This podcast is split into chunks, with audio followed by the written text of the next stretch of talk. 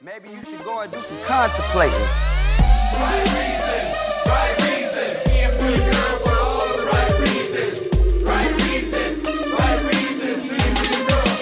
I'm the Bachelorette, and I'm rapping to you poolside. Here to find Hi, this is Rachel McElroy. Hi, this is Griffin McElroy, And this is Rose Buddies. and it's the dawn of a new era. Everything you know has is wrong, and it's changed, and it's different now. Put all that old shit you knew in the fucking toilet where it belongs and flush it down. You'll never see it again unless you're a plumber, Joe the plumber. Unless you're Joe the plumber. Do you think he watched? Do you think Joe the plumber watched the premiere with uh, of Rachel's season of The Bachelorette? Do you think Joe the plumber tuned in for this one? Do the kids of today even get that reference? Do the kids is was Joe the plumber still part of the sort of the cultural bubble that we all exist in? I guess people are always talking about the bubble. I just assume Joe the plumber is in it. He's the only plumber I know of other than Mario and Luigi and Wario and Waluigi. Are they even plumbers? I know Mario and Luigi are. I think Wario and Waluigi are just unemployed. Are we recording Rose Buddies right now? I don't know which one this is. um, thank you for joining us for Rose Buddies. We're going to talk about The Bachelorette. It's a new season starring Rachel, The Bachelorette. We still haven't figured out a good way not to make that confusing for us and you. No. Because there's a Rachel on this one too, isn't there? Ar- Arlen's? Huh? I'm trying to come up with like a name for her. You know, like Oh. J-Lo, but Arlen's? So you assumed that you would stay Rachel. Well, Well, I would hope so. Okay. Well, I Do you you're want me to be Griffin's wife? no God, but like she's a bachelorette. There's a certain level, you know what I mean? Like there's a certain level of she's the bachelorette. And what am I? You're not the bachelorette. You're the you're the host. You're the you're the best host of America's best bachelor bachelorette podcast. But you're not a bachelorette. So just like Mrs. McElroy then? Oh no! Don't do this to me. um, we hope you enjoyed. I know, like it's weird. We always have such a huge spike in in listeners and like.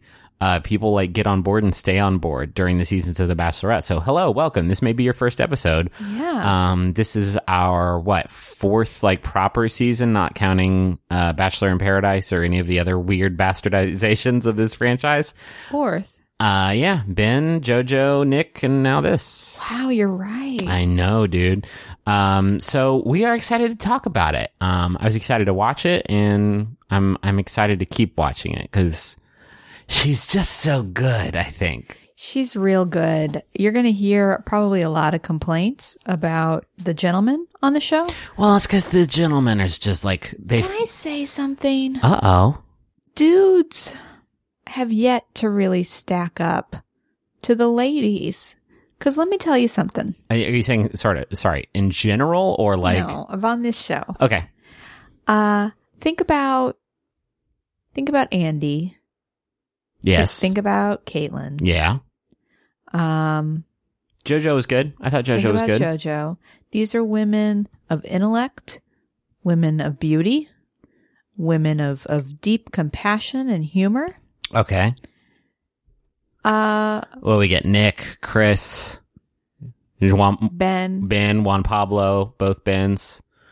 Like the dudes are, are fine, There hasn't been a good. When, what but was these the last? ladies are yeah. like, these ladies are pretty stellar. what was the last good Bachelor? What was the last like Bachelor that you like really lost your mind? It was supposed to be Nick, right? Like I was all psyched for yeah, Nick. I guess Nick, but even Nick had this like, this impish, like, who, me?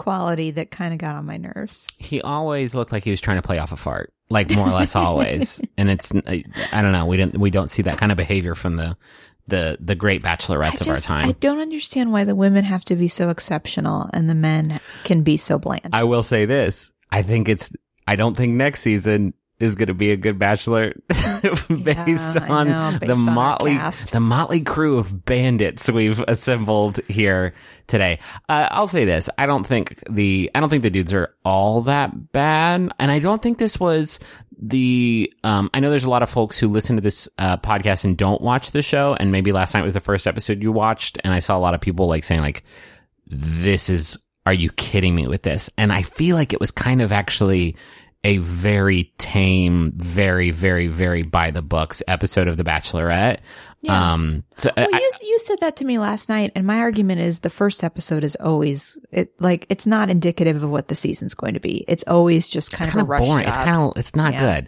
Um, now I will say caveat, and we should talk about this before we dive into the episode. Maybe the worst bios ever. Maybe the worst. Yeah. Based on the bios, holy shit, Oh, y'all. man. Some Uh, of those bios you can't find anymore because ABC removed them after some uproar. Yeah, so let's talk about that. Um, one of the contestants is a pro wrestler named Kenny, um, who is an African American gentleman, and uh, he he's a pro wrestler, and he has a ten year old daughter, and like his intro seemed like really um sweet. And he uh, throughout the episode like i thought he was like a pretty he was one of my favorite dudes like in in the cast. Yeah, seemed funny. one of his answers that abc took down was like what's the wildest sex thing you've ever done? And he said like uh had sex with a woman while her husband watched uh, and ABC was like, let's just get that one. Clip a snip snip. Which, like, if that's your lifestyle, go hog wild. But ABC was like, let's not. Yeah, we're a Um, Disney company now. So we're a let's- Disney company, so we can't do. Um, and I think the biggest one was uh, Bryce, and this is probably like the most egregious thing uh, that that came out of these bios. Uh, Bryce is a firefighter, and his answer to the question like. Uh, what's one thing you hope you don't find out, or, or what's your worst date fear? Worst date fear. yeah. Um, and he said, uh, finding out that the late, that the girl's a dude. So just, just gonna, just slinging some, some transphobia, just like from the hip there, Bryce. Uh, there was another one also, the, another like hyper transphobic comment from Lucas. Uh, who, God, I, I, I'm gonna limit us to three times. Are we allowed to say his fucking brand, uh, on this show? So I'm Yeah, not gonna, I'm not gonna use it waste it now. Uh, he's a fucking complete goober. Uh, but his answer to like, uh, who's somebody alive or dead you'd love to have dinner with? And he said, uh, dead Bruce Jenner, alive, uh, Caitlyn Jenner. I'm sure that'd be an interesting conversation. Okay, dude. so gross. That's so gross because you can tell he thinks he's being clever, and that makes it even worse to me. yeah, d- very clever and very timely and uh, relevant and like, yeah, it's it, that that dude sucks There on were- ice. yeah, there were There's a a, lot of bunch of stuff though. There's a lot, a lot, a lot of stuff, and a lot of it like, um, uh, a lot of it was just perplexing. For instance, Diggy, uh, like just looking at his bio, like is like, oh, okay, this guy seems cool. And then he tells a story about how like he had a one night stand and in the morning, the woman he hooked up with got a text saying her brother had gone missing. So he pretended to go to sleep. So he didn't ha- he pretended to be asleep. So he didn't have to help find him. And it's like, wh- what? Yeah, I do these people not realize that the bios are going to be public? Like, I don't understand. I it seemed every season it seems like awful bios come out. This is this was this was maybe the worst set of Definitely, bios because yeah. there was there were very few uh like people who made it through the gauntlet of these bios sort of un untouched. Yeah. Um there was more there was more like really rough stuff and what so like happened to the previous seasons where everybody just talked about diarrhea? everybody talked about diarrhea and dumb and dumber. Those are the only two things that people talked about. My biggest fear is diarrhea on a date, and I love the movie Dumb, Dumb and and Dumber. My favorite scene in Dumb and Dumber is where Jeff Daniels gets diarrhea. Um. So yeah, after the bios, uh, and here's the thing. Here's here's what's kind of, um. Here's what's interesting about the bios. You watch this show and you see Bryce, and he comes out in his firefighter uniform, and he's just kind of boring, and it's just like, oh, it's Bryce. It's just a boring dude. But because of these bios. I know certain stuff about this dude that is fucking awful and I know you can't fool me, ABC. I yeah, you, or Bryce, you can't. Yeah, like yeah. So ABC actually put out a statement saying like Bryce's views are not ABC or Rachel's views. Um, so we just like deleted his comment instead of like starting like a dialogue around it or like letting it remain there so that because now like people who didn't see that shit and watch this they're like oh bryce he's he hates fire so much and it's like yeah he's also says some transphobic shit um so I, my expectations for the dudes were not so stellar Yeah. uh you want to get into it Yeah. Here we are. hi welcome to the premiere Um, okay. Episode one. We get to see Rachel doing her photo shoot. this was a weird, in, like uh, it was like in media res where she was like in that red dress, throwing up the flower petals, like looking at the photos like while people no were like, music. Yeah. like very like we're we're we're behind the corner watching this happen. while the photographers are like, "You're going to be a star. You're going to have so many people swarming. You're not going to know what to do." And she's like, "Oh, stop! I and then Rachel kind of humbly reviewing the photos and saying, "You guys are miracle workers." yeah." Um, so you know, here we are watching watching this thing. We get a little sneak peek behind the scenes. Um, and then then it unceremoniously is over, and we are at the mansion with Chris. Hi, Chris. You look great. Oh, you've dressed up for us. Thank you, Chris.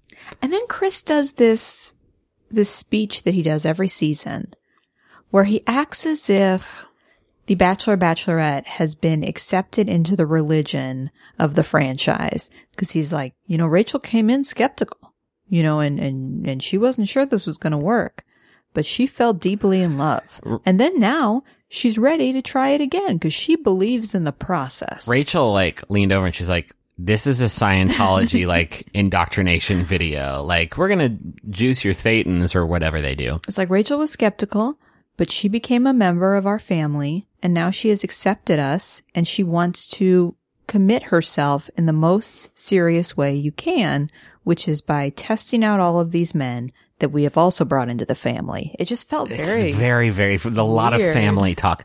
Uh, there's also a lot of like, Rachel's a woman who has everything going for her. A, a successful job, a very well put together woman. And, but there's one thing that's missing that only um, we can provide. Like, no, I'm pretty sure she'd be good eventually.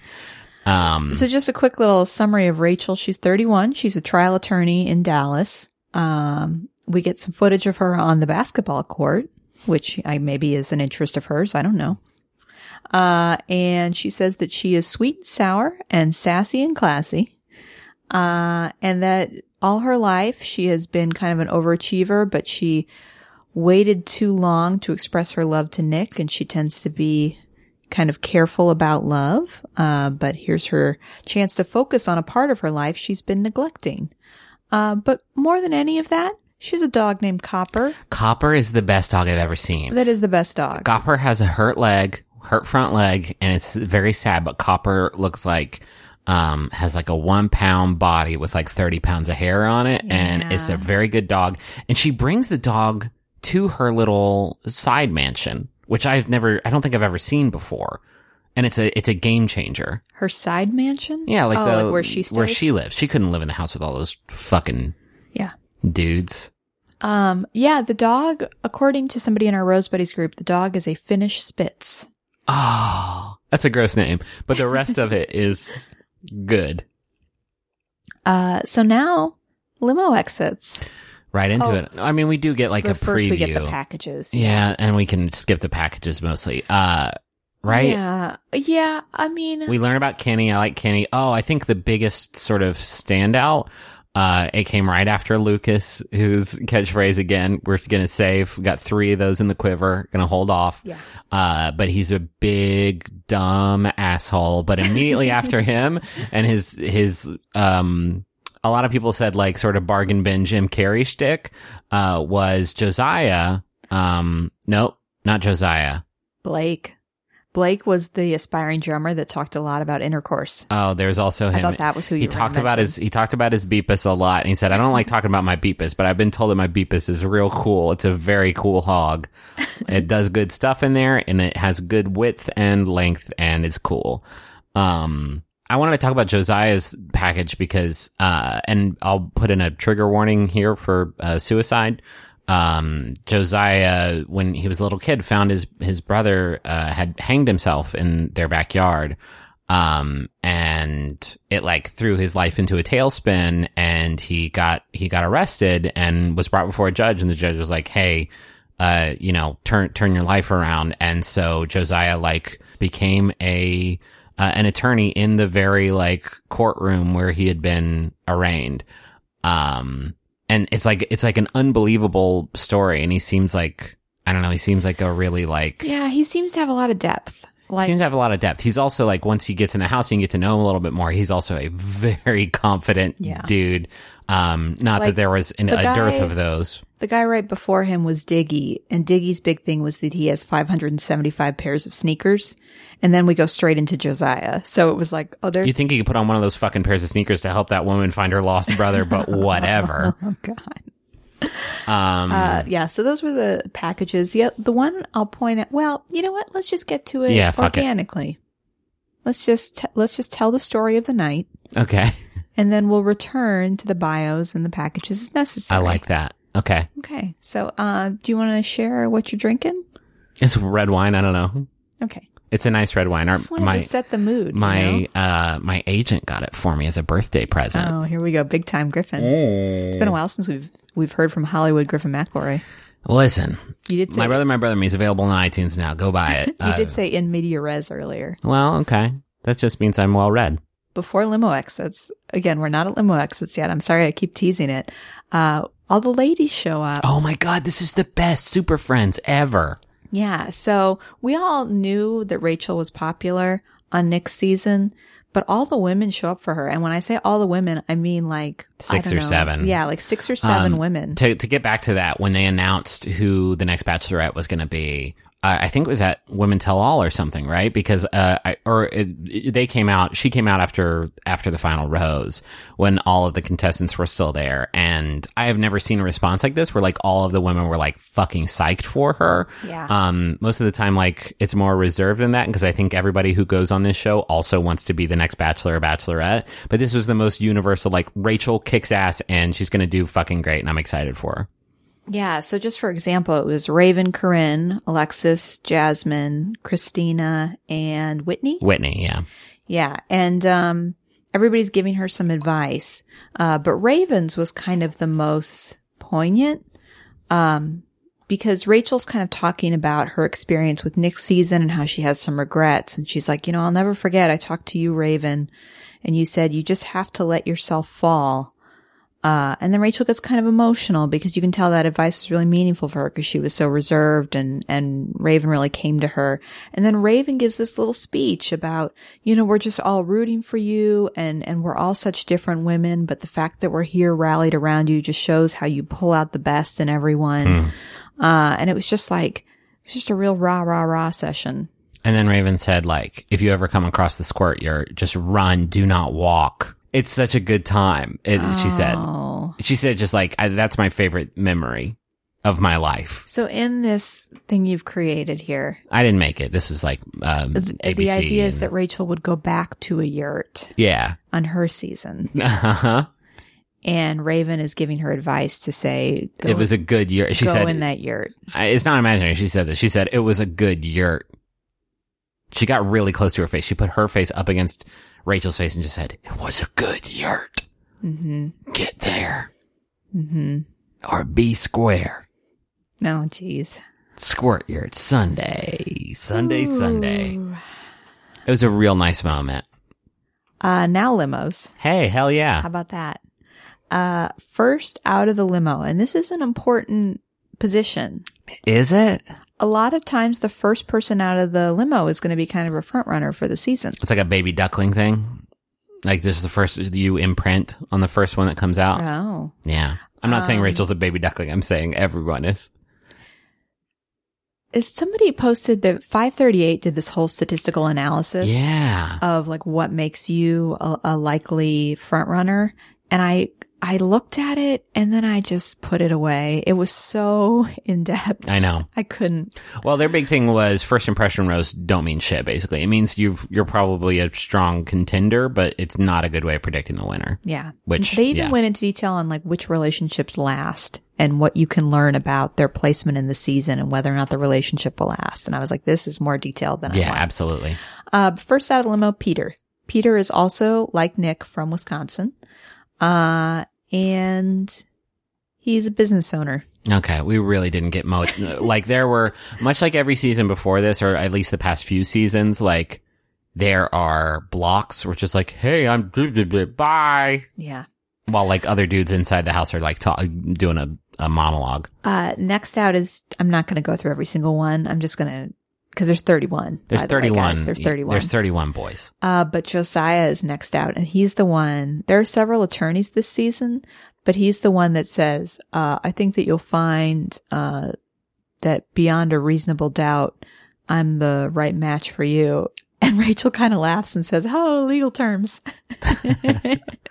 uh, Rachel is like, um, Rachel is very, very, I think like her thing that has like stood out in my mind as to like what kind of bachelorette she's going to be based on this first episode. She's the most gracious human being that's ever been on this show. Yeah. Cause there are people that come through this line that like drop some real stinkeroos and she's like, I love it. And it's like, you probably don't love it, but that's very, you're making, I'm sure you're making all of these boys feel very comfortable. Well, she, it seems like she has an exceptional sense of humor. Like she is able to find the entertainment in a lot of the awful moments, uh, which speaks to me that like she's got a good, good perspective coming in Yeah. because there are a lot of terrible dudes. Uh, Kenny comes out, uh, and grabs her arm and does what we referenced in our previous Bachelor Pad episode as the arm worm. The arm hand- worm. The hand worm? There's got to be a real name for that. I don't know what it is. It's where you like make a worm, but you're doing it with your arms. Yeah. You know, you know what the arm worm is. Come on, don't be a jerk. Uh, next person I'll talk about is Will. Oh, Jesus. Will comes out in, if I remember correctly, suspenders and glasses. Yeah, and like pants with the socks up over the legs, and Mhm. like high high waisted pants, and yeah, and kind he- of stumbles, trips a little bit, and and says the catchphrase that we all know and love. please. No, I'm the baby guy. He said, "I'm the baby. Gotta love me." He said. Um, He said, "Ma, ma, he said, um, "Did I do that? Deborah."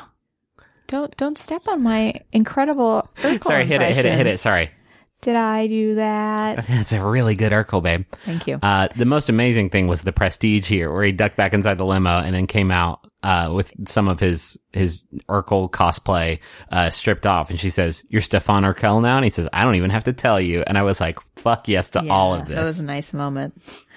Brady comes out with a huge hammer and a block of ice. This was this. I know nothing about Brady. He probably said some shit in his bios. This was excellent. I like this a lot. and he he brings the hammer down on the ice and he says that he wanted to break the ice. My favorite moment was when he walked into the house. The rest of the guys shout, "Thor's here," which I enjoyed.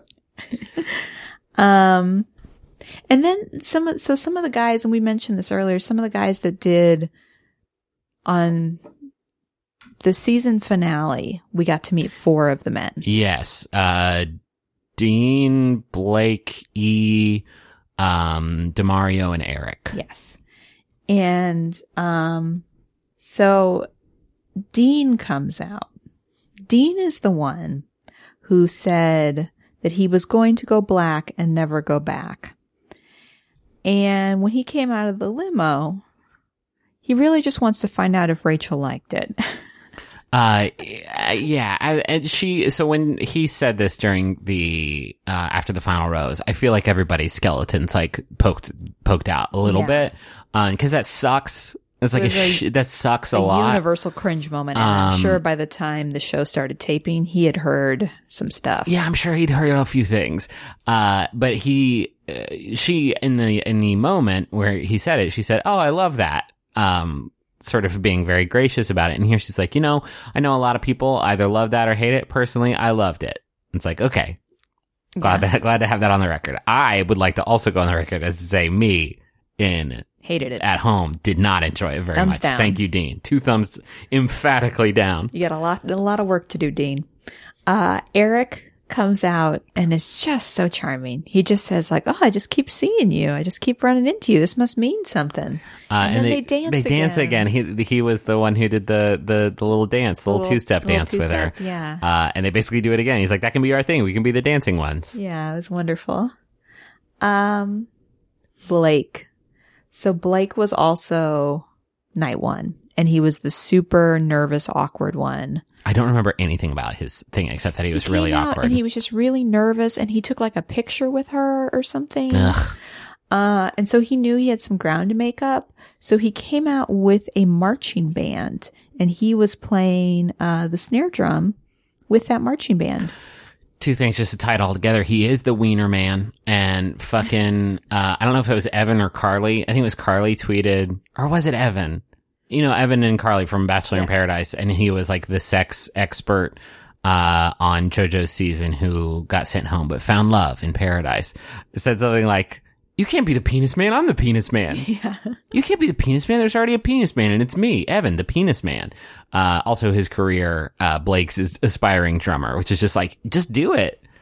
Just do it. You don't have to be an aspiring drummer. Just get out there and drum. Yeah. I mean, he seemed pretty good when he was drumming. Yeah. He's a good, good news, bud. Scratch that first word out. You're drumming. You're really doing it. Uh, next up is Fred. Now, Fred is kind of fascinating to me. Fred brings out this yearbook and shows a picture of himself in third grade. And as soon as he does, you can kind of start to see Rachel register what's happening. And then he thumbs forward a few pages to Rachel in seventh grade. Yeah, I think that was right. Uh, and it becomes clear they went to the same school. And then Rachel tells us that she was his camp counselor and that he was a bad kid. and she kept saying she that over and over again. Yeah. Um, and so she's like kind of unsure about it. This, this is, I think, the only kind of like bomb that is dropped on, on her. Like the only like surprise. There's no returning contestants from past seasons. There's no, So far. There wouldn't, they wouldn't fucking. No, remember Nick showed up mid season when he was yeah, I guess that's true. But they, I think that I'm pretty sure they teased that because we knew about that when we were drafting. Um, there's no like, we hooked up at a wedding once and you don't remember me. Or here's here's your ex boyfriend. This is it. This is the only one. Um, and she seems kind of uh trepidatious about it. Yeah. Uh, then we meet the tickle monster, who uh, just goes in for the tickle. He says like, "Hold out your hands and close your eyes." And she says, "Okay," and he tickles her. Ugh, Yeah, pretty gross. it's the worst. I I personally I hate being tickled. I hate it. Uh, let me let me pitch you this though. What if you were on television and it was a stranger? Oh, Well, does it make it better if you were on television and you were very very nervous and you had to meet 31 strangers and one of them tickled you very badly? I think my reaction to that, I mean, this again speaks to how gracious Rachel is. My reaction to that would have been like, hey, stop. No. My reaction to that would have been like, hold on, I can't see your chyron right now, but does it say something along the lines of like professional tickler? And he'd be like, it says tickle monster. And I'd be like, get back in the fucking car and le- you need to leave right now, immediately. I hate it. I hate it. I, I, when somebody tickles me, I, I get so angry because I am laughing because I am very ticklish, but I want them to stop. And your laughs are precious little honey soaked gemstones. Thank you. It's like, here's a little emerald. And it's, why is it so sticky? It's because it's one of Rachel's laughs and it's covered in honey. And for somebody to fucking steal that from you, I'm getting angry just thinking about it. Well, I just feel like when you laugh, people feel encouraged. But for me, it's involuntary. And you force me to be complicit in something that I am not complicit in. I don't, anyway. We're, we're spending a lot of time in Rachel's feminist corner on this episode. We sure are. I don't think this is. I don't think not being tickled is a feminist issue. It's a human fair. issue. I don't want. I also don't want to be tickled. You're not as ticklish as me, though. Well, no, I've got more. I'm, I've just got a big, soft body. I can't feel anything. You know what somebody told me once about being ticklish? Hmm. That if you're ticklish, it's because you have a fear of intimacy. All right. Isn't that kind of gross? That's yeah. It's a gross thing to tell anybody. Yeah. When she laughed, he he should have been like, "Looks like someone's got a fear of intimacy." I'm John. I'll see you in the house. yeah. see you in there. Sorry, you're afraid of intimacy. Uh, let's get to one of our favorite contestants, uh, Adam. I don't know about. I mean, okay. Entertaining. He's yes. entertaining. Uh, Adam brings a smaller version of himself that he calls Adam Jr., which is a real like low budge mannequin made out of like styrofoam, I think. Here's what I'm going to say about Adam Jr. Adam Jr. is the funniest doll ever. And it, it, it, Adam Jr. was perfectly created for maximum humor potential. It's the proportions of Adam. It is the, the flawless wig that Adam Jr. is wearing. It is the like, really low budge, creepy, drawn on Sharpie face Yeah. that Adam Jr. had. All There's of it. It's like a wig. it's the child's like suit that he's like the old timey Victorian era, uh, like impish child suit that he's wearing. It is all of it comes together to create the funniest fucking, and it's not even like, here's my spooky doll. This is not like my Annabelle doll. It was, it was its own thing. I saw a lot of people referencing like Franklin from Arrested Development. And now that I think about it, there were a lot of like Arrested Arrested Development. Development Yeah. sort of adjacent things that hopefully we'll get to more of them. Uh, but, and a lot of people are like, I can't wait to see Griffin's reaction to Adam Jr. He's going to lose his mind. No, I think it's the funniest fucking shit ever. And if you're not on board with that, like, I feel like you may not understand what I like about this show because it's this shit. Absolutely. this is the shit I love. And you got to think about the preparation. So, for example, on JoJo's season, if I remember correctly, it was either JoJo or Kaitlyn. Some guy just stole a lamp from the hotel, and that was Lazy. his thing. Lazy. Adam, in order to create this, had to find a child's suit, a wig, a child's mannequin head, and then put it all together. Like, It's a lot of work. it's some work. Some bio data about Adam. What's the most romantic present you ever received and why? Threesome. It was my birthday. Okay. Do you consider yourself a good cook? Yes, I used to cook four course meals in college and charge people. Lol. That's a restaurant. You did a restaurant. That's cool, but you did a restaurant. oh, Adam. Well, I like your mannequin, Adam. Adam Jr. can stay. Um, so I think at this point, there's just two more we should talk about. Uh, there's Matt, who is dressed as a penguin. Yeah, I mean, we should only talk about him because he's on our fucking team.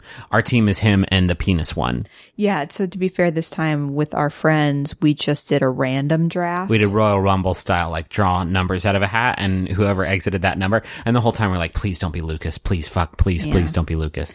And yeah. And so the last person we should talk about is Lucas. Did we talk about Demario? No. Do you want to? Yeah, Demario, I think is going to be around for a while. Demario was one of the four dudes that she met in the After the Final Rose. He came out and, and he, he talked about, uh, cause he was on, yeah, he was on After the Final Rose and he said, we've had a lot of firsts together. He's like, I look forward to our first date and our first kiss and our first Christmas. And she's like, whoa. Whoa. Um, and he had uh, plane tickets for them to fly to Las Vegas and elope in the After the Final Rose, and he still has those. He's still like sporting those around. Also, want to talk about Anthony, who I only mentioned. He didn't get a lot of screen time, but I saw a lot of him in the.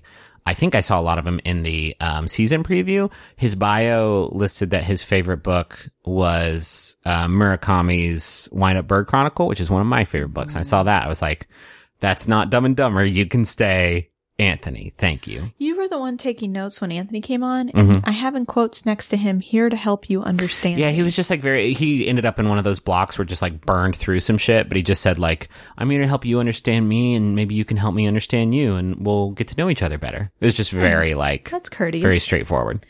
Um, now should we talk about Lucas? Yeah, So the first, I mean, Lucas has a little like package at the beginning, uh, so we know he's coming.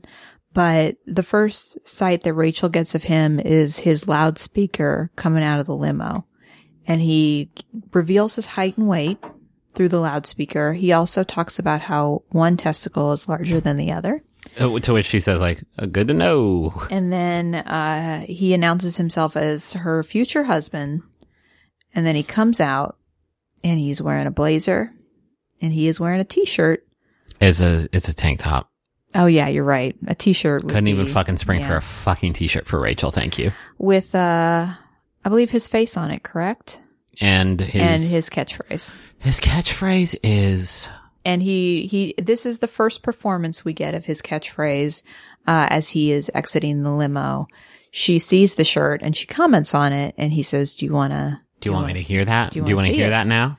And he does. And he does the catchphrase. His catchphrase is Rachel has just leaned away from the mic. I think she's nervous I'm going to do it and wake up our child. I won't. No, I know you won't. But he's, he's, imagine this, but times a thousand more volume and cocaine. You know when Goofy falls off a cliff? it's kind of what it's like. This would be like if Goofy sat on his own balls and, but stayed there for 20 fucking uninterrupted seconds. He says,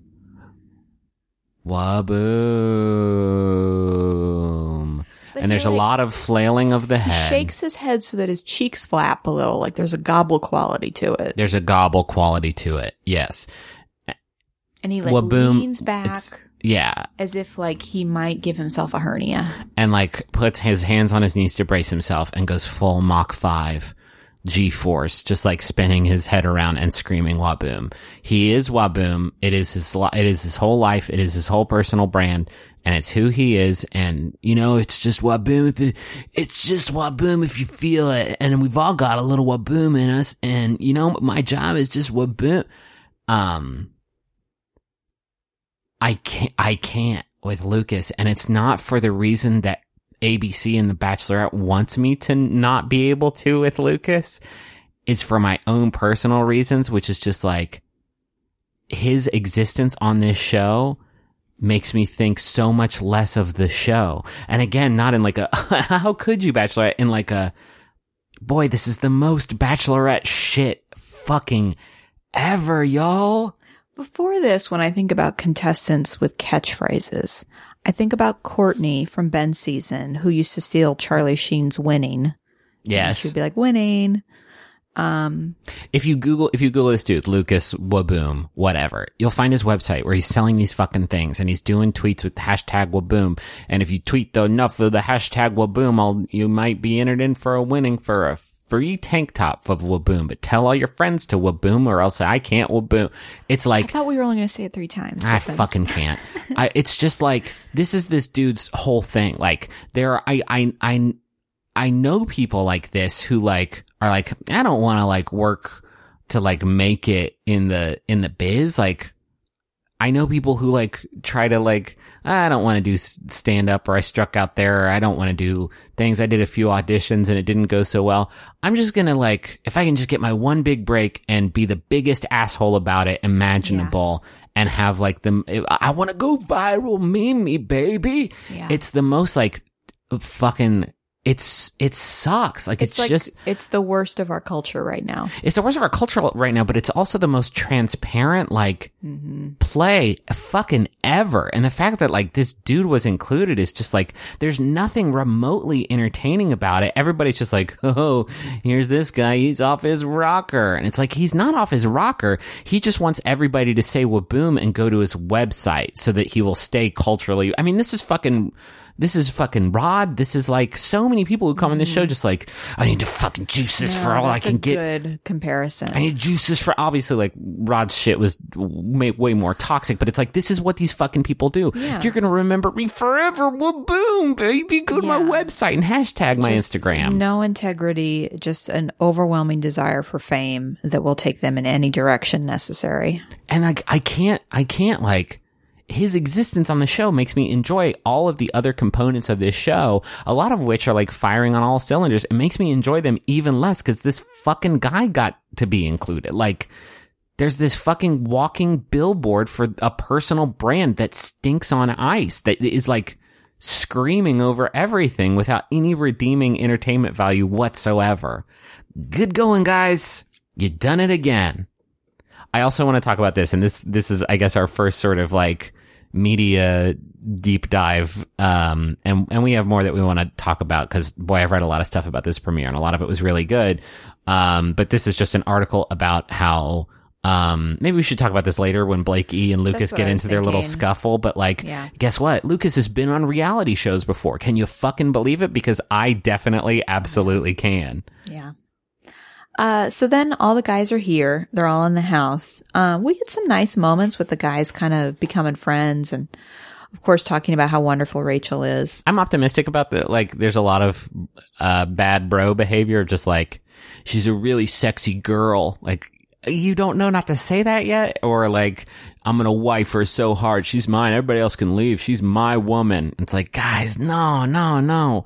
Um, but there is a lot of like the Thor thing. I thought was kind of funny, and there's like a lot of like friends. I think sp- sparking up in the house. they're kind of making jokes. Like, for example, when Josiah is the first one to grab her away, uh, and they're all kind of goofing on him a little bit.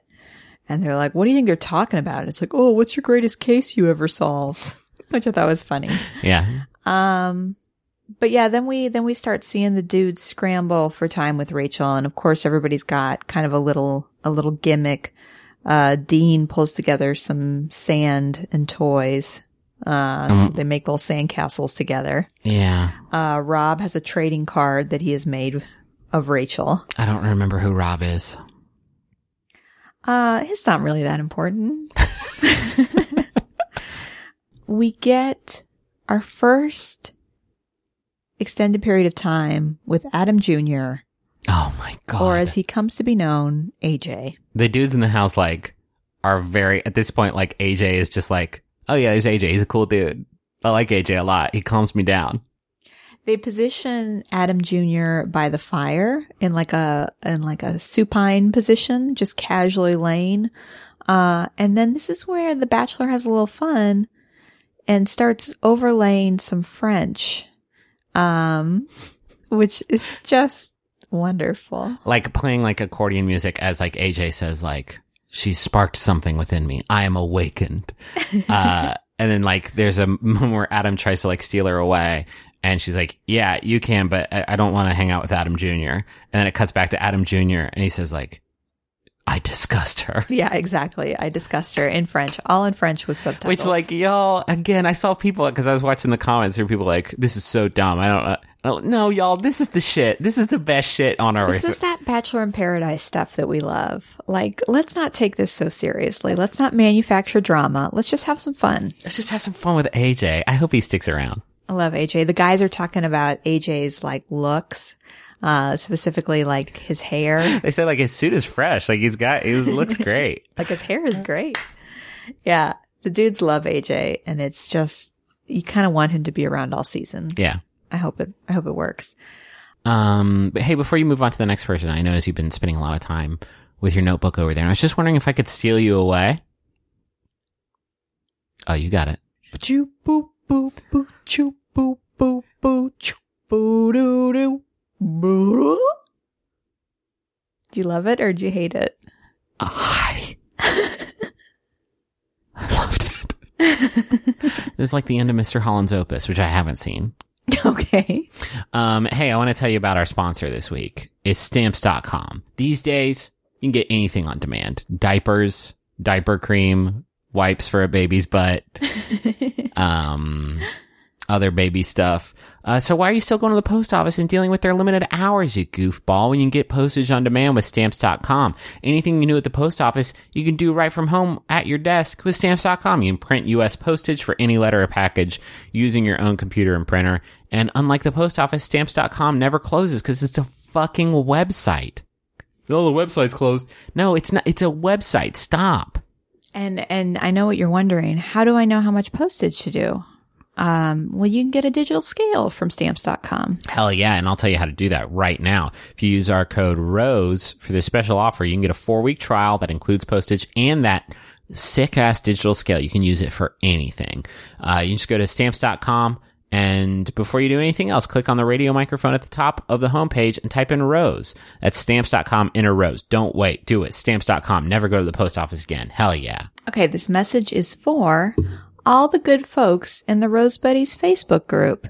But not the bad ones. You know who you are. And it's from Luke Gartland. Yeah, Luke Gartland, who um is a good friend of the show, and that's all I'll say about that because I'm not a he's helped us fucking. I'm not a fucking narc. Uh, Luke says, wanted to say a big thanks to everyone in the Rose Buddies Facebook group for being the kindest, funniest, and sweetest bunch of folks ever. Seeing your hilarious responses to each episode has put the biggest dumb smile on my face, and you're all the freaking best. Special mentions for Erica Huff, Catherine Dredge, and Meredith Jessica. Thanks for vibing and keeping it tight. So tight. Thank you all. Luke sent that to us back in February. Thank you, Luke. Before he and I'm not gonna fucking narc on him because I'm not that fucking type of dude. But before he was a real bro. Thank you, Luke. And thank you to the Facebook group. We've got over 12,000 folks in there, almost 13,000. I uh, got another one here for K Money, and it's from DJ C Briggs, who says, "Happy 10 year anniversary, baby! I am so glad." "Quote: Watch a movie didn't really mean watch a movie."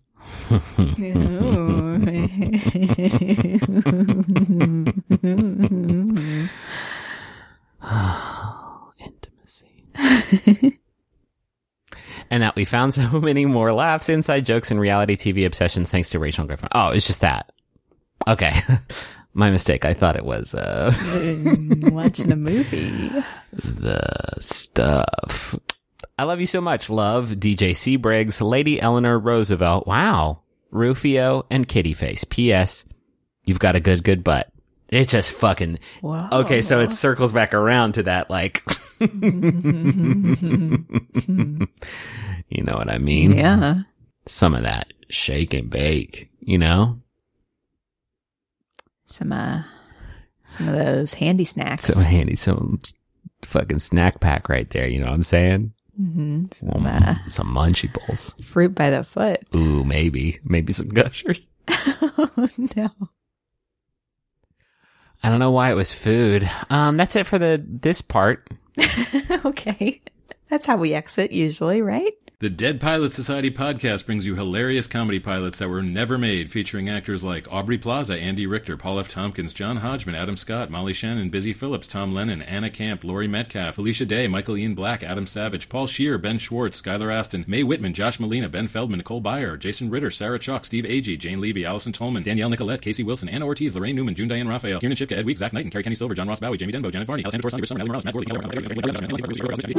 and many more. Listen at MaximumFun.org, iTunes, or wherever you download podcasts. We should talk about uh um Brian.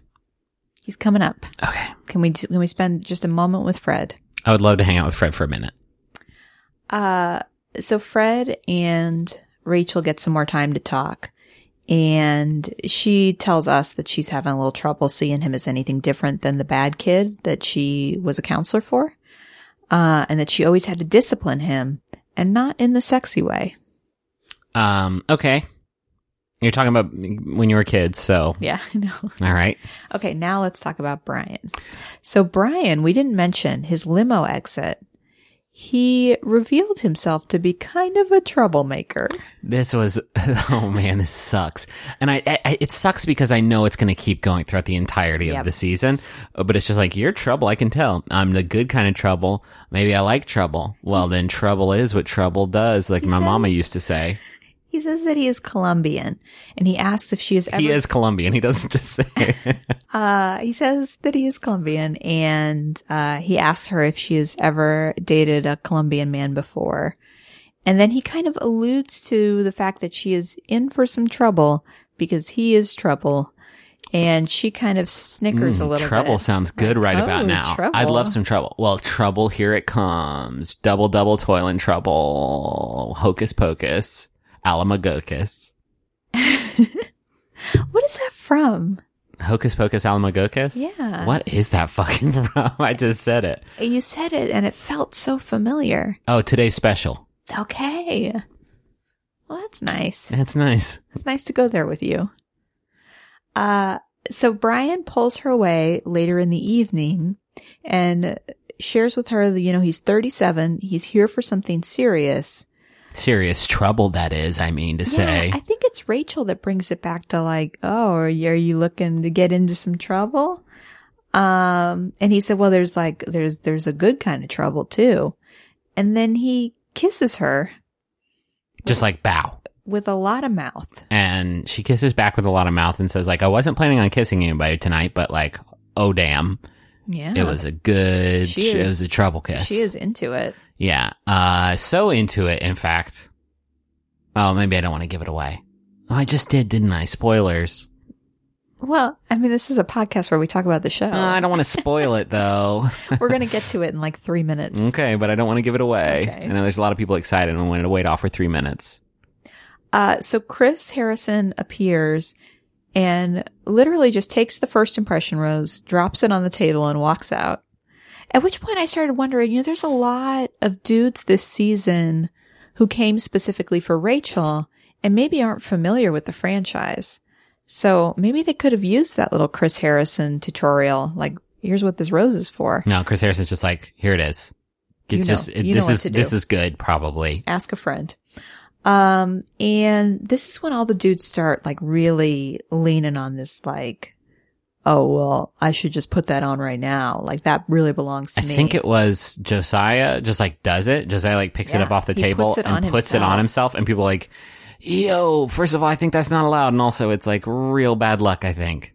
Yeah, I I also you hear a lot of people talking about uh like for example, Demario talks a lot. Everyone's talking about her as their future wife. Yeah, Demario says like, um, you know, you can come to our wedding. You'll be in the third row. It'll just be you. You can, I'll let you bring a date, but it's she's she's my woman and she's my wife already. And so there's just like there's there's a lot of that, lots of that going around. Uh, we also, and this is the other Arrested Development moment, we get one of the contestants talking about the penguin and saying, you know, I'm here in this $2,000 suit. Come on, Come on. uh, saying like he's got time with her and he's in a penguin suit. I'm in this two thousand dollar. I'm in this forty five hundred dollar suit. Come on. Um, How dope would it have been if fucking like somebody been like, "Can I steal her away?" And he'd be like, "Yeah, sure, you can." Wait, who are you? Gene Parmesan. um, uh, the $2,000 suit man does end up getting eliminated that night. And his biggest complaint when he leaves is that he had so many outfits he wanted to wear. oh, poor guy. Um, this is when thing. I, I, I've watched a lot of this show. I've never seen a swarming quite like this before, and it made me wildly and profoundly uncomfortable. There's a scramble point in the night when a lot of men haven't had a chance to talk to her and they literally start lining up. Like they, they start approaching her. She's talking to a guy and they stand off to the side and then they start queuing up. So there's a mo- there's a moment where like Rachel's like enforcing like he was next in line, but um if you want to I think get behind him and then maybe you can talk to me after him. Um and there's also like a lot of like uh sorry bro, we need like two more minutes, bro. If you can just like turn around, yeah, thanks, I appreciate it. Just two more minutes, thank you. I just got to like m- the crux of my story, and we see, see there's like some dude has a fucking vacuum cleaner that was like his prop. This is like what we're talking about, like lazy prop comedy, uh, and he's just like walking back and forth in front of like pretending to vacuum. pretending to vacuum while like Rachel and this other dude are like not even paying attention to the guy. Um, which sucks. Uh, there's one part where like Waboom gets out his stupid little bullhorn that he was like announcing his his weird balls Yeah. on earlier, and it's just like Starts giving a quick play by play while also screaming Waboom at everybody. Uh, and this is when I had a moment. So every year there's like a package for a contestant that I think like, oh, I really like that guy. And so Mohit Oh yeah, has this great package where we get to meet his whole family and they're all um, Bollywood dancers and they all dance together. And I literally turned to Griffin and I said, "Oh, I hope he gets to hometowns because his family seems really great and they're all really good dancers." and he seemed really great in his package. He got he was the one y'all. He got trashed. He got fucked up. Like He was so kind of scary fucked up. Like I forget who was talking about it. It was like he's not like um reckless drunk. He's like you missed a step there, bud. Drunk and um somebody's like trying to uh, talk to him and be like, go on, get in there, go get your time, and he can't even like walk forward to Rachel, and so somebody just like walks in front of him. Uh, and oh, I don't think we hear Mohit speak the entire night because I think he's just way too fucked up. At this point, Lucas gets some time with her, uh, gives her her own shirt that she can wear. Um, and she's, she seems to like think he's entertaining. I think this is. I'm so fucking mad about. I, I don't understand how you make this show and you say let's get as many people on here who want to use this show as a platform for their dumbass personal brand. Like, doesn't that feel? It, it doesn't that feel wrong? You know, like we want people who are here to be entertaining on our show, not people who are here to like say their catchphrase as many times as possible, so that Yeah, it's a, it's a sticky precedent because if this becomes a thing now, what's to stop next season from being like 20 people? I mean, I'll tell you what this? will stop it. A fucking casting director who's like, no, get the, well, boom, get the fuck out of here. Yeah. So this is where we should talk about. Uh, at this point, Blake starts telling us that uh, Lucas isn't there for the right reasons, uh, and that he f- wants to take it upon himself to make sure that Lucas is exposed for for who he really is. And Griffin and I were kind of like, I wonder why Blake is making it such a personal mission to expose Lucas because the rest of the guys just kind of seem like Lucas is a joke. But Yeah. Blake is like, no, we really need to get to the bottom. Blake is like filling the role of just like instigator who wants to step in and be the foil to like the person who is like, I guess the villain, but Lucas really isn't that at this point. Like he's just like this obnoxious douche. Um, but he steps in and is like, I'm going to say something because he's being disrespectful, shouting for Rachel through a bullhorn. It's not right. And so he sits him down and is like, why'd you even come into this show? Do you really, are you here for, to find love? And Lucas is like, are you? And he says, I'm here for the possibility to find love. And I think Lucas just screams boom, like into his butt or something like that.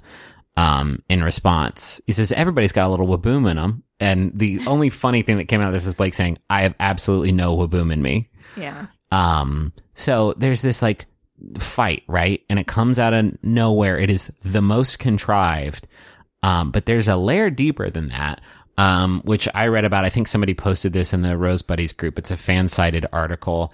Bachelorette 2017 contestants Blake and Lucas bring real life feud to Rachel's season. Uh, Blake and Lucas both appeared in the WE tv reality se- series X Isle, like EX Isle, um, before joining the Bachelorette 2017 cast. Uh, what it's a big deal is the fact that Blake and Lucas knew each other before they came on the show. Apparently, Lucas has an ex girlfriend named Brittany who is also part of the EX Isle cast. Along came Blake. He hit it off with Brittany, and it created this, I guess, on air rivalry between these two people in another fucking reality show. Like, and this was not addressed. It was not addressed that these two knew each other before they came onto the show or that they were essentially rivals on another fucking reality television show. And now we're going to reprise their role as Jean Valjean and Javert. Like, what the fuck, Bachelorette? Like, you can't even make up your own contrived bullshit. You have to take it from another reality show with the same people. What the fuck, guys? Yeah, that's what Griffin, when he found this, was like, this is so lazy that they just, they didn't even trust that organically some people would not get along. They just brought in an already manufactured fight. This is like if Corn was on fucking like Survivor and was Taylor. a or, or and Corn and Taylor or just like one of them. If like if if fucking uh Rod was on uh Big Brother and was just like a real asshole in Big Brother and like we got to get that guy, but don't address that he was on Big Brother. Like you can't just fucking do that yeah. we're gonna take these two guys ahead of fight. I could go watch this other show. You mean that came out like three years ago and see them fight in that one too? And it like so I'm I want to jump ahead because at the rose ceremony, Lucas fucking sticks around and Blake sticks around, and it's like the only reason it happens is a because Lucas is like a big obnoxious asshole, but also because there's this fight brewing, and now in like of course in in the grand tradition of this show like once two people are fighting they're at least safe for a couple episodes while we extract every drop of nectar from that as we possibly can. And it's like this is the fucking bedrock that you're building your house on for this season Rachel fucking rules, and there's a lot of like entertaining dudes in this house, and it seemed like a few of them had pretty good connections with her. And we are going to have less time looking at that because we're going to be watching a fight that developed in another fucking reality show three years ago that The Bachelorette is going to pretend like didn't even fucking exist. Yeah. It is the dumbest, like, laziest, worst shit ever. It is the abs, and I think it represents a small portion of the people who create Bachelorette who are like, I know what to do. And it's like, oh, the same shit over and over again. Yeah. Like, exactly. It's this like super cynical decision that you don't trust the audience to enjoy a show that is a good show. You, you want to appeal to the lowest common denominator just in case that's going to be what hooks them in. the- cynical is a good word for it because Lucas, I think, represents like the most boiled down cynicism about the people who watch this show that could Yeah. possibly exist, which is to say they're fucking babies. Like, I think Lucas is the human equivalent of like, here's something colorful where there wasn't something a second before. Laugh at that, you fucking babies. Bazinga. Like, it's un it's unbelievable. And the fact that this awful dude is also part of this fight that existed in another show with the Wiener dude, like, what the fuck? Yeah. I don't know what to tell you. It's real gross. It, it- it's not just it's not it's not like ugh how could they? It's like I don't want to I don't want to watch this fucking I don't want to watch this fucking show. I, I do want to watch this fucking show because I I love a lot of it, but this is like gotta have a fight. Well, what if they don't fight? I saw this shitty WE tv show, and uh, there were these two randos who fought on it, and one of them kept yelling like "boopers" in it. So let's get those two jagoffs. What the fuck? No, cast to other people. Had you heard of this Exile show? No, I don't know what Wii TV is. I, I'm wondering if they like thought they could get away with it because it didn't have a lot of viewership or something. Because I, I, I have never heard of it. What drives me crazy is like this is the biggest show. The Bachelorette is the biggest show. The Bachelor is like the biggest show. These are huge, huge fucking TV shows that are literally zeitgeist. They are literally pop culture phenomenons and everybody watches and talks about it. And this is the fucking heat you're serving up right now. Yeah, I don't. It's strange. It's strange in a season that seems on the surface more ambitious than previous seasons to see something so cynical and lazy. There's a lot of stuff. Uh, it- here's the thing about this premiere. It was not a departure at all from the core formula of this franchise. And this is just a part of that, I imagine, but like, it is the worst example of this shit that I've ever seen on this show. Which is, I don't, cause there's been some lazy, very contrived, like drama that has sprung up on this show before. I've never seen it literally lifted from another reality show. It is unimaginable and it's not even good. If it was good, maybe I could like, oh, you almost got away with it. If it weren't for you meddling kids, it's not good. It's not good. And you took it from another show and you, it's not it. It's two human beings Yeah. that apparently have a real life beef. And you're like, we got to get these two real life people who hate each other on the show. If you're going to do that, find two interesting people that hate each other and get them on the show. I don't want to. I don't want to give Lucas any more time. I don't either. Um. So as we teased earlier, uh, Rachel picks up the first impression rose, gives it to Brian. Because he kisses real nice They with his mouth so big. They do a lot of aggressive kissing. A lot of guppy gumming. uh, Mohit sees this and, and yells "No!"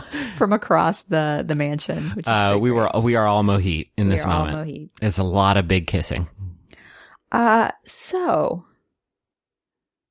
one thing that we have noticed on previous seasons, but they're very explicit about this season, is how late the evening goes. Like they are flat out showing us the sun is up by the time they're doing the rose ceremony. And they said that Rachel made it a point that she wanted to speak to every guy, which I don't know if it always happens or not. Uh, but I don't think it does. I think that I think her position of like, which I thought was very noble, right? Like, especially coming right off of your season where you know how it is. Um, her talking to every guy is probably why it went until 3 p.m. the next day. yeah, it is Um, not, it is not breakfast. It is not brunch. It it is- is, it is lunch. It is bright outside. Yeah. It is high noon. And so if we're going to talk about who's eliminated, we're probably going to need. Fuck yeah. Let me even see if they've updated the website because they go fast. I don't think they did. I think you're going to have to look. Refinery 29 did a list. Uh, I'm gonna flip through this fucking slideshow and give Just Jared a lot of clicks. Uh, Blake K seemed nice. He was a U.S. Marine veteran from San Francisco. Handsome dude. He went home. He went home. A lot of people were excited about that. Uh, this is like the fucking like fireworks in the sky in Hunger Games. Grant, he was an EMT. I don't know. He was the one that showed up in an ambulance, and I said, "That's not a great use of resources." Absolutely not. Uh, Jedediah is an ER physician, and I don't. Oh, he said he said like you know when when Abraham met Rachel. I'm not getting my Bible trivia right. Oh yeah, I took notes on that. If you want to, I think I did actually. or you did. Uh, when Jacob met When Rachel. Jacob met Rachel. There we go. I'm not as well versed in my my old Old Testament. Uh, Jonathan the Tickle Monster. Don't let the door hit you with a good Lord split you, buddy. uh, Kyle went home. I don't know. I don't remember anything about Kyle. Michael. I don't. I remember. Milton. I only remember because he kept growling when he talked to her. Milton's the one with the suits that was really upset that he didn't get to wear his outfits. Uh, Mohit unfortunately goes home. Uh, Rob. Rob goes home, I guess. Yeah, Rob was the one that made the trading card. Okay, he goes home. It's a lot. It's a lot of boys. A lot of dudes. Um, That's our first episode. that is our first episode. So, and then we get the season preview, and it looks good. It looks very by the books, and I think that's like my main takeaway is like, um, Rachel is fantastic. I think she's going to be a very, very good bachelorette. This is going to be a season of The Bachelorette, the ABC television franchise, and it's going to be very similar to, I'm pretty sure, all of the other seasons of The Bachelorette. The only reason I would think it would be otherwise is because she's the first black bachelorette and because Yeah. Um, it is the most diverse the cast has ever been. Um, there were, I think, 11 black men on, uh, of, of 31. Um, and uh, a few And other, other a few of other people of color, color. Um, and so, uh, which, you know, it's still, I think it was like just, just about half, like 50% people of color, 50% white dudes, which still isn't great, but, um, Significant. it's significantly more than than has been on the show before. So like I don't I don't know I don't know if I was expecting it to be different. I uh, Not never night one, man. Night one is is like there's so much. there's a lot to get through. I get that, but I also like when Chris Harrison comes out and introduces the season, um, or really throughout the entire episode, it's never referenced that she is the first Black Bachelorette. It is only referenced in passing, like uh, other than I guess Dean talking about like, did you like my thing I said where I wanted to date a black woman and then never dated anyone not black again? Like that's about as the extent of it. Um, so I guess it remains to be seen, like w- whether they're gonna Yeah. do any more with this, like g- genuinely, like um, for this franchise at least historic thing. It's going to be a while, I think. We just we don't know yet. You know, we have high hopes. we don't know yet, but I also think they could have done something in the. Like, this episode sets up the rest of the season. They could have done something to say, like, to at least address it. They had kind of a an opportunity potentially to address some of the you know real gaps they've had in past seasons, uh, and They've they didn't. I, I mean, and and there's like concrete ways to talk about that. Like, I'm sure they wouldn't talk about this on their television show, The Bachelor, but they were they were sued by two black contestants who said like this show is unfair to people of color who are contestants because look at like how far we don't get ever. I don't know. I think it was a missed opportunity, and I I, I think I was expecting it a little bit. Yeah, or even in her intro, they could have Done allowed her to anything? talk about done it. anything? Yeah. Um. Yeah. I, it'll. It's. I mean, I recognize that it is. It is the Bachelorette. You That's the know, thing, We like- can't expect it to address, you know, all of the complicated issues that so many people continue to get wrong all the time. Uh, but it would be nice to see a little effort. I a little effort. I and I think that's what I think disappointed me a little bit is I expected something to be different, and really what we got was like a super by the books episode of The Bachelorette, and what appears to be a very by the books season of The Bachelorette based on the preview that we watched. Yeah. Um. Anyway, uh, I want to talk about some stuff that we read, and I think this is like, um, I really enjoy. Like, I I wanted to do this because I think it's important for us to get other viewpoints in in the show, and I think this is a cool way to do it. Like, since we announced that we were doing this, people have been posting um like really really good articles in the Facebook group like nonstop. Um, and reading that stuff has sort of broadened my horizons because I think I know a lot about like the show and I'm interested in how it gets made and interpreting like why they make the decisions they make, but I don't possess any sort of faculties to diagnose like its larger cultural ramifications in like the media landscape. Um, and I think we've probably shit the bed a couple times in that regard. Um, and so we wanted to read some other stuff. Um, and so we have a few selections here. And um, the first one that a lot of people were commenting on in the group is an article on Marie Claire from Roxane Gay. Uh, headline: The Bachelorette is a necessary shift in the conversation about Black womanhood. And this is just an excerpt from that. Uh, Rachel comes across as genuinely likable and interesting. She seems far less scripted than most of the people who've appeared on The Bachelor and Bachelorette and is capable of holding a conversation, another rarity. I'm rooting for this woman to find love or to at least have one hell of an adventure in the trying. But what we're really talking about here is representation. This season of The Bachelorette is a much needed, uh, offers a much needed opportunity for black women and the rest of the TV watching American public to see someone who looks like them portrayed as having a complex inner life and worthy of being wanted by eligible men. We'll be able to see a black woman treated as marriage material. Rachel Lindsay as the Bachelorette marks a necessary shift in and expansion of the cultural conversation about black womanhood. The bar for progress is generally really high. We measure it by the first black president, the first Latina to serve on the Supreme Court, the first black librarian of Congress. But sometimes progress is an incredibly beautiful, talented, and charming black woman voluntarily tolerating the attention of 31 unworthy men on national television so that she might find love or something like it Yeah. um I, I i like this is the type of thing that like you and i as white folks would like i, I don't think appreciate Um, Yeah. and I, I- and maybe it's just because I feel uncomfortable saying like, well, it's something that there's a, a black woman like in this main role in this huge television show, even if the television show doesn't take steps to like acknowledge it. But I also think there's something to be said for like, this is not a, this is not a, a position that black women play on TV or in movies generally. Like there is not, there is, there's not a surplus of like romantic comedies starring black women in the, the lead where they are pursued and Where they're not the best friend. yeah, exactly. Um, Yeah, I I just think about how slow progress moves and how there's there's something so bittersweet about celebrating this. yeah,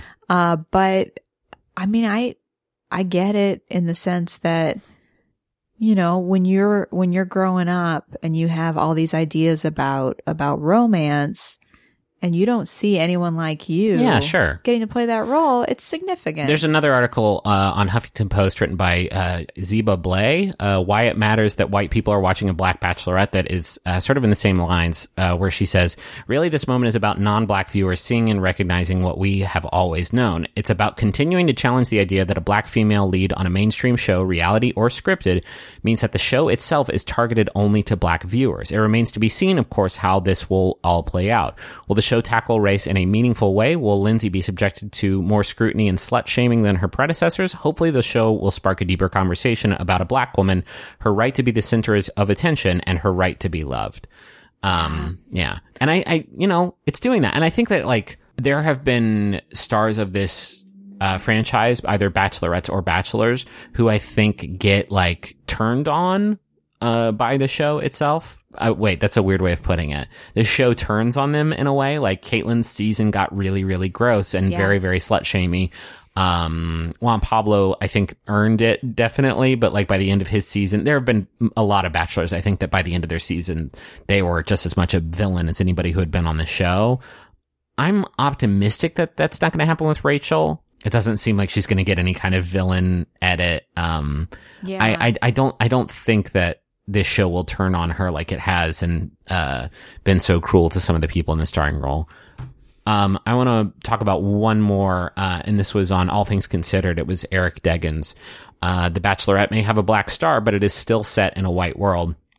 That is a bit more critical if that headline, um, clued you in. Uh, though host Chris Harrison began the episode by saying, let's take a look at the Bachelorette everybody's talking about. He never really said why people were talking about her. One of the black men noted how diverse the pool of the suitors was, and there was an awkward moment where the episode ended with several suitors freestyle rapping. Really, Bachelorette? From the show's perspective, this was likely a home run. They presented a, di- a diverse field of contestants and a black bachelorette without upsetting the bedrock formula that makes this reality TV soap opera successful. Uh, but for those of us hoping to see some of the show's basic messaging about culture, class, and race changed, it was a disappointment. True diversity isn't uh, just about expecting black people to assimilate into a mostly white world. It's about widening that world to reflect the experiences of everyone in it.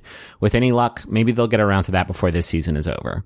Yeah, so that's that's some of the criticism that we were able to read just in the past 24 hours. Yeah, sure. Uh, so I, I feel like waiting a day was a really good call hmm. on our part uh, because it gave us time to kind of see what the reactions were and and also kind of hear from people who might be new to the franchise or you know people that have perspectives we don't have. Uh, yeah, we're not people of color. Like we don't, Yeah. we don't. Uh, I don't watch TV with this lens of like hoping for good representation. Like I am a straight cis white dude. Like pretty much most television is like being made for me, so I'll go out there and buy Pepsi or whatever the fuck. Um, and so like I, I don't know. I think it's I, I.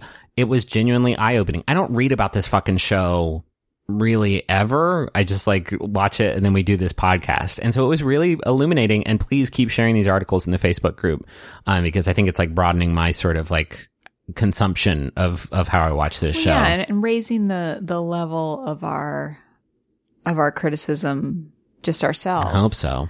You know, I mean, Um, not that anyone turns to our comedy podcast for real like intellectual debate on the on the merits of this program, but I think it's worthwhile when you watch a show that is even considered like trash TV to think about what it means for a lot of people in our country. I think like I think reading all of this stuff, like I think the biggest thing that's changed is I don't treat it like it's fucking trash TV. This is a fucking monolithic television show that everybody on earth watches.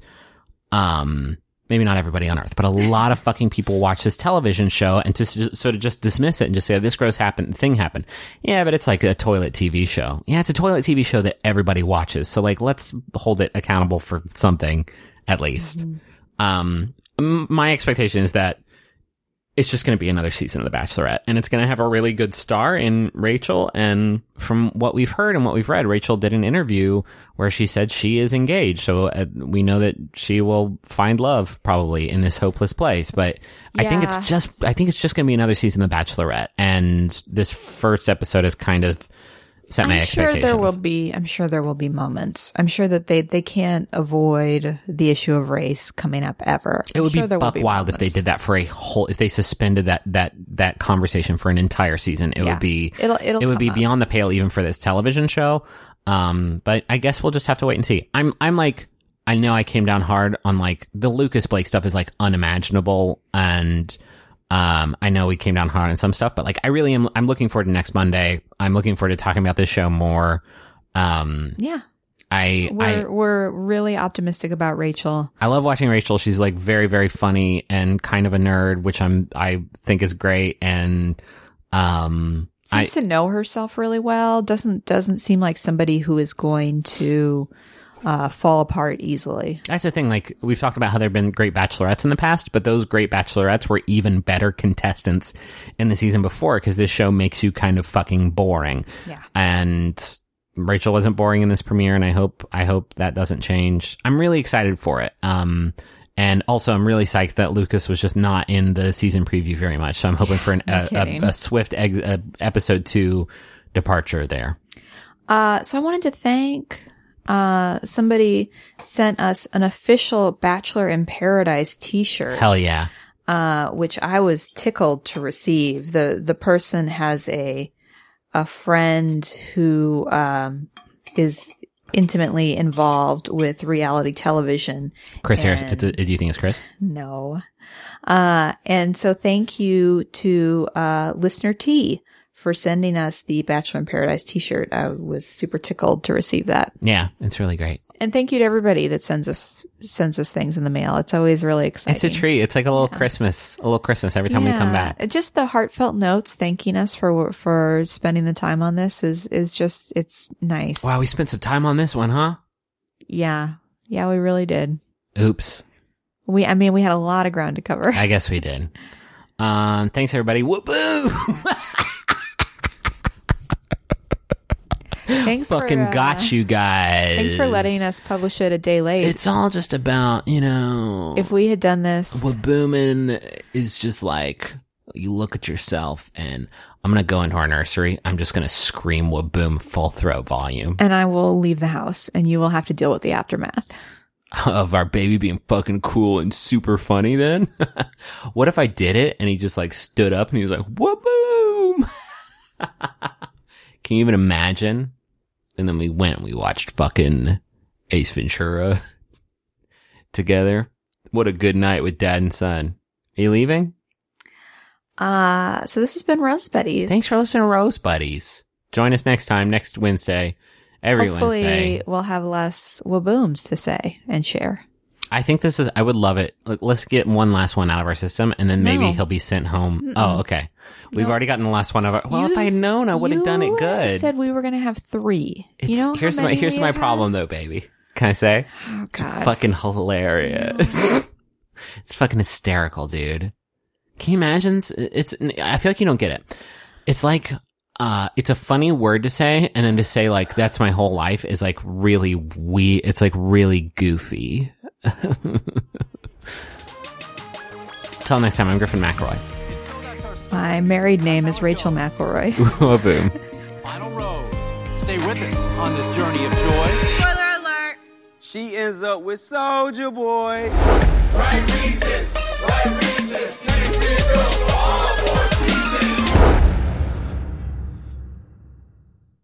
I'm Biz. And I'm Theresa, and we host the weekly comedy podcast One Bad Mother, We celebrate our moments of parenting genius. as well as our failures. Just like, we're gonna have hot dogs, and I'm Yeah. like, oh, no, we're having fun. Everybody loves hot dogs. Yeah. and he just like smashes that thing right on my chest, and then I'm just crying in the middle of like kids space while people are like literally dancing with their children. Parenting can be sad and painfully funny at the same time. So join us each week as we admit that this is hard, but we're getting really good at it. Find us at MaximumFun.org or wherever you download podcasts. MaximumFun.org. Comedy and culture. Artist owned. Listener supported.